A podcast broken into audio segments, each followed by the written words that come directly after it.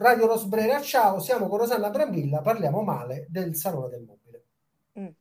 Allora, molto bene. Parlarne bene del Salone del Mobile, se invece possiamo parlarne male?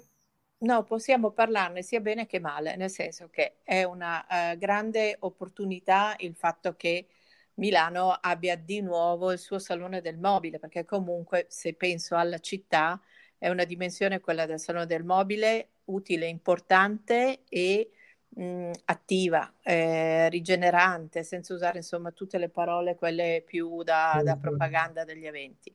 Detto questo, non ho capito francamente due aspetti. Uno che me l'ha segnalato Sandra Laudati nel suo intervento, che è che ci sono stati degli allestimenti decisamente in controtendenza a quello che si diceva, cioè alla sostenibilità intesa come riduzione anche nella logistica di installazioni faraoniche. E invece, a quanto pare, si è tornati, o meglio, si è cercato di dare questo segnale di attività ritrovata, di euforia e anche di dimensione del business, facendo delle installazioni e degli stand sempre più grandi, anche in fiera, e sempre più, mi viene da dire, sbalorditivi, ma anche inutili per certi aspetti, no? Soprattutto se pensa, andiamo blaterando anche nella moda, come già avevamo parlato anche con l'architetto Restrepo, che si occupa di stand importanti per brand della moda importanti. Il tentativo è proprio quello di non sprecare, quindi questo è un aspetto che francamente mi ha lasciato un po' perplessa.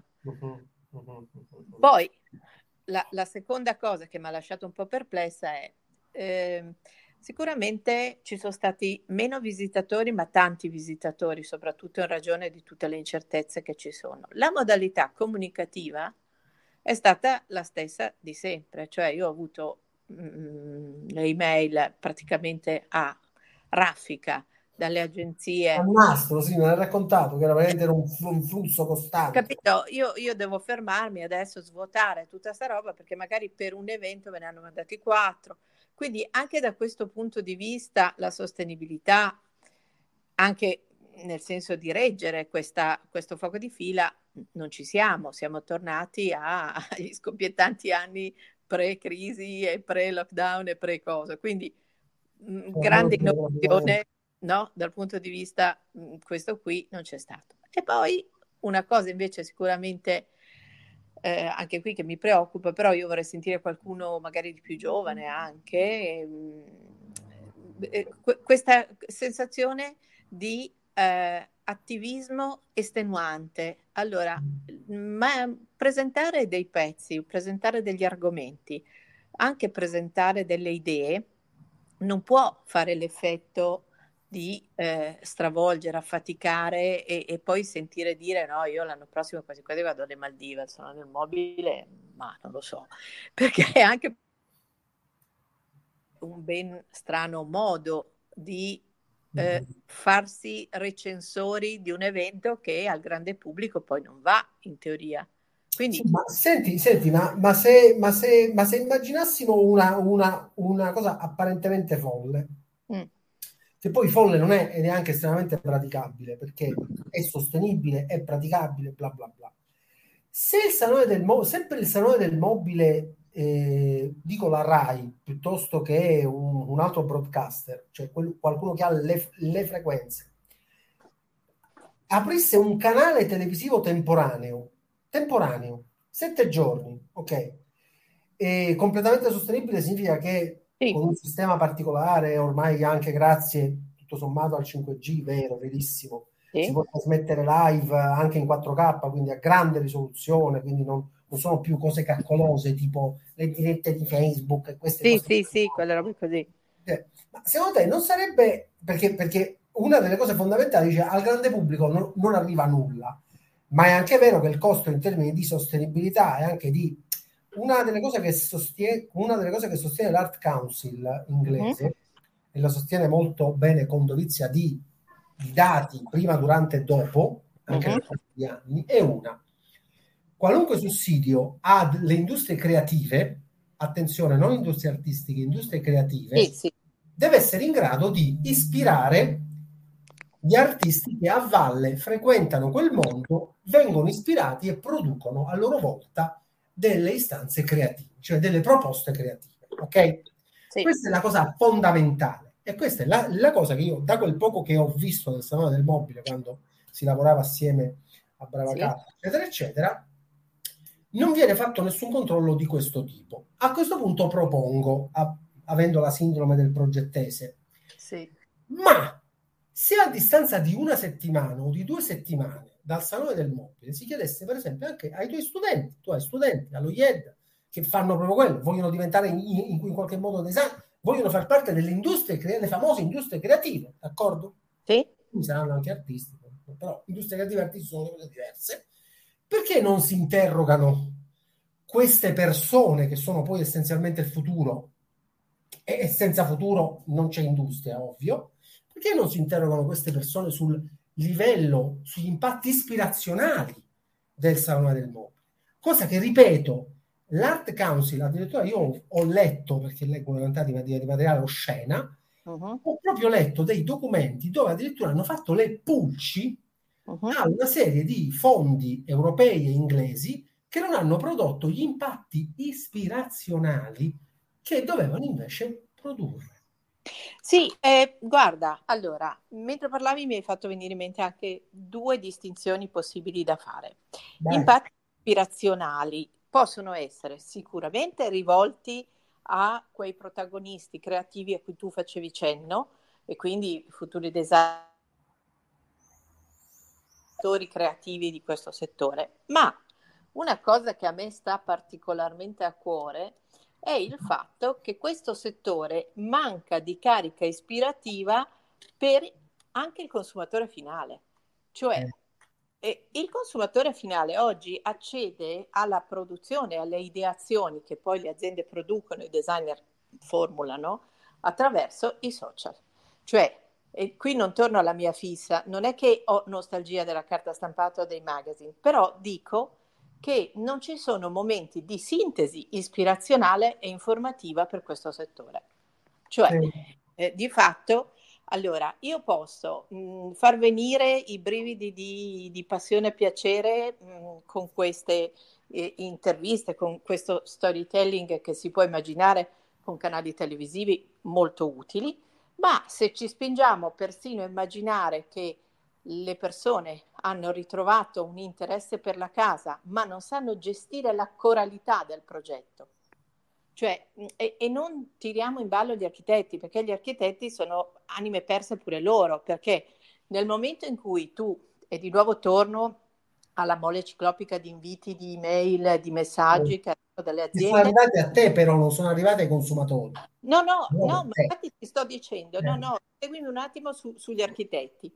Agli architetti, che dovrebbero essere i Caronte, no? Quelli che guidano il consumatore, quelli che guidano chi vuole una casa con delle cose attuali, chi vuole ispirarsi per dove abitare nel suo futuro, nel futuro delle generazioni, oppure addirittura, appunto come dicevi, i designer che vogliono ispirarsi. Allora, tutti costoro non hanno una possibilità di coralità e di sintesi. E ti faccio un esempio.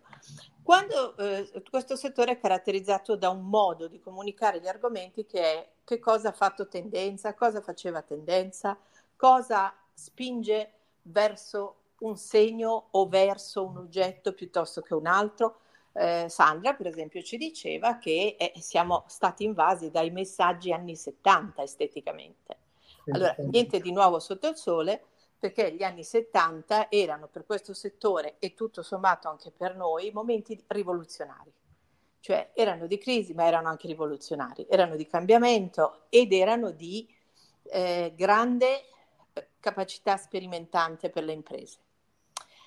Allora siamo tornati agli anni 70, ma non con la vitalità, con il percepito di quegli anni, siamo tornati lì perché siamo da una parte nostalgici e dall'altro perché è stato l'ultimo periodo che ha codificato esteticamente uno stile, parola che tutti quelli che conoscono un po', anche i critici, insomma De Fusco, potrei scomodare nomi che hanno fatto il discorso dello stile, non lo stile, lo stile destrutturato, non c'è più, eccetera, dopo gli anni '80 non si è più creata una dimensione di coralità stilistica nella casa.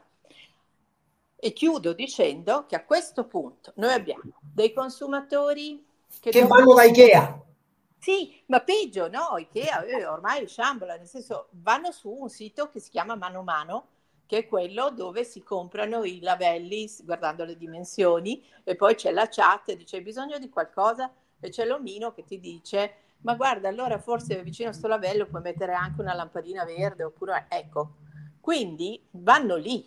Allora, altro che coralità, ma soprattutto, e qui ancora più mi vengono i vermi, come si fa a far percepire la qualità di un prodotto, giustificarne il prezzo più alto, se tu usi questi mezzi per raccontarlo? Che non arrivano a nessuno, fra l'altro, che arrivano agli operatori. Hai capito? Sì, e quindi io ricordo, per esempio, la buona abitudine che io ti ho visto fare di andare letteralmente a combattere su ai piani alti, da Sciallini e questa gente qua, così, per avere l'allegatino tutto pieno di fotografie, certo, per condividere con il tuo pubblico che anche a Taranto, a Brindisi o anche a Ioppolo, a Giancazio, guarda che bello, c'è stato il salone, c'era un sacco di gente, soprattutto c'erano delle cose interessanti. Sì. Me la ricordo sta cosa, cioè me la ricordo queste lotte di popolarizzare il salone. Sì. Sì. Cioè di farlo sentire pure a chi pigliava questa rivista a Morlupo oppure a Tornarancia. Sì, perché poi non dimentichiamo che per quanto sia, c'è stato un momento in cui c'erano aziende, io adesso sto in un posto dove c'è un'azienda che si chiama Stosa, per dire, però se giri non è che ce ne sono 8.000 di aziende che producono mobili, si potevano contare sulle dita, quindi anche localmente noi ci immaginiamo sempre i grandi centri, pensiamo a Roma, Milano, Torino, ciao, arrivederci. Gli altri centri minori avevano dei punti vendita, parlo di quell'epoca, che avevano delle produzioni che però spesso poi, siamo in Italia, venivano selezionati i prodotti delle aziende del posto, anche giustamente, no? Perché uno dice, boh, se ho le cucine Stosa perché devo prendere la Scavolini che sta a Pesaro oppure la Salvarani che sta su. Prendo quelle che stanno qui vicino, c'è anche un discorso di indotto, magari la figlia lavora insieme al panettiere dove vado a prendere le cose, c'è quel mondolino. Allora, adesso questo si è tutto frantumato e torniamo ai famigerati siti o pagine Instagram. Io ho assistito alla giovane coppia che per arredare, e anche qui non è che io ho la fissa del pop, io ho l'interesse per le persone che poi davvero possono accedere, avere case più belle, meno conservative, meno insomma da vecchiume, ma il vecchiume oggi è non avere la creatività in casa perché hai le idee confuse, fai un gran casino in spazi che non possono gestire quello che vedi sulle pagine Instagram. Mm-hmm. E perché è un mondo che è fatto poi non bidimensionale, ma tridimensionale. Sì, sì, quindi sicuramente sì, per tornare al tuo discorso, è importante, sarebbe bellissimo che ci sia questa capacità, ma non con lo stile di quello che ha sempre raccontato il mobile nel tempo, che era intervisto l'architetto che ha progettato la capacità. Abbiamo visto di sta roba proprio.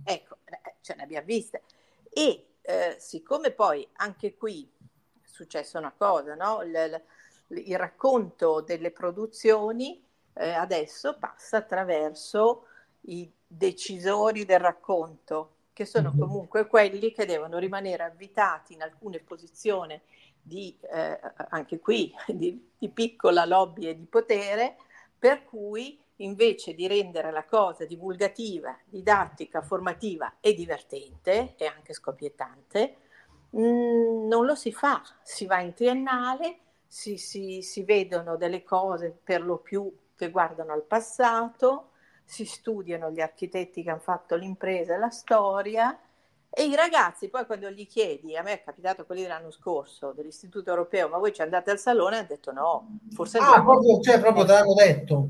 Sì. Quando invece dovrebbero essere trascinati, accolti, motivati, portati. Ma anche lì, la cosa strana è che io non l'ho chiesto solo a quelli che fanno design, no? Oppure interior, no, perché secondo me al salone, proprio per la dimensione che c'è, ci deve andare uno che fa sound design, ci deve andare uno... Tutti, proprio tutti, sì, anche luci, tutti, qualunque cosa. Mi hanno detto, ma boh, non so... Molti di loro, quando gli ho chiesto ma cosa avevate visto, se l'avete visto, cosa vi è rimasto impresso l'anno scorso, no. Una cosa gravissima, Rosanna, cosa gravissima. Cioè è come quelli delle scuole di cinema che non vanno al cinema oppure che neanche vedono il film. Sì. E quindi, la stessa cosa, stessa tornando, mi chiedo, tanto rumore per nulla, nel senso tutto sto meraviglioso movimento per il quale poi ci complimentiamo con i sindaci, le delegazioni. Non sembra niente. E se voi notate, se tu noti, come sempre stato, 10 giorni dopo il nulla, si torna... Bomba proprio, sì. No? Il passato il circo è andato via il circo. È andato via il circo e si ritorna mano a mano, al lavello, all'omino della chat, mi compro il tappetino che arriva chissà da dove. Non c'è proprio, non c'è quel concetto che noi sovente diciamo quando si lavora ai contenuti della radio, cioè di long tail, cioè di coda lunga. Esatto. Che è la coda lunga che io vedo quando gli inglesi fanno il controllo delle ricadute, degli impatti ispirazionali, certo, delle cose che hanno praticamente finanziato. Una delle cose più sconvolgente è documentata, per cui diventa importante, non è un gossip, è un documento. Uh-huh. Vanno a ritrovare nella contabilità il voucher con uh-huh. cui quello che poi si è chiamato Stinga si comprò il basso. Certo. Abbiamo pagato a questo ragazzo un basso e questo è diventato Sting. Sì. Questa cosa non c'è proprio. No, questa non c'è e ripeto, c'è solamente questa gironzolare intorno al passato, spesso solo nella chiave attraverso i protagonisti, che poi per carità va benissimo, però molto spesso anche qua un guizzo, una cosa, i protagonisti si possono raccontare anche in tanti modi. Allora, se io penso a un altro settore, a un'altra area, no? Penso a Iannacci. Iannacci, cantautore, può essere raccontato in quanti modi, cioè può essere raccontato attraverso la città, attraverso il cabaret, attraverso i testi, attraverso la lingua, attraverso addirittura il suo essere multi, in modo assolutamente avanzato rispetto a... Ma ti rendi conto che in anni e anni, parlando dello IED per esempio, la costruzione proprio l'architettare le personalità significa creare delle risorse, dei professionisti che in qualche modo, dei semi, che si trasformeranno in alberi. Ma sì. se stiamo sempre di fronte ai sepolcri... sì.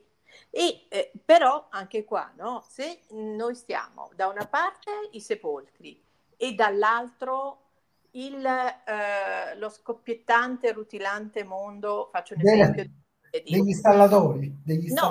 LinkedIn. LinkedIn è il momento...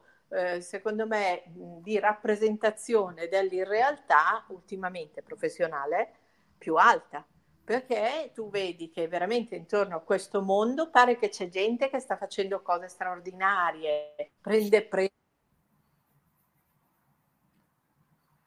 con 8.000 definizioni possibili, tutte in inglese, va benissimo, mi piace l'inglese, però se dietro non c'è un fico secco è come se tu dicessi no, quello che io in cerco chiamevo l'inglese della sciallina.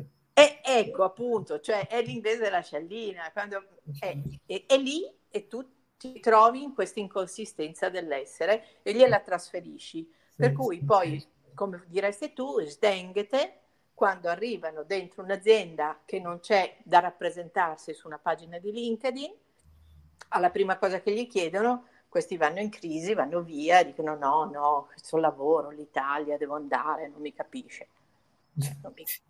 Perché invece all'estero non mi capiscono. Va bene Rosanna, è stato devastante come sempre, come al solito. Adesso salutiamo i nostri radioascoltatori, i nostri web ascoltatori, whatever it is, e puoi interrompere la registrazione. La interrompo con piacere, grazie Sdeng. Radio Rosbrera, ciao.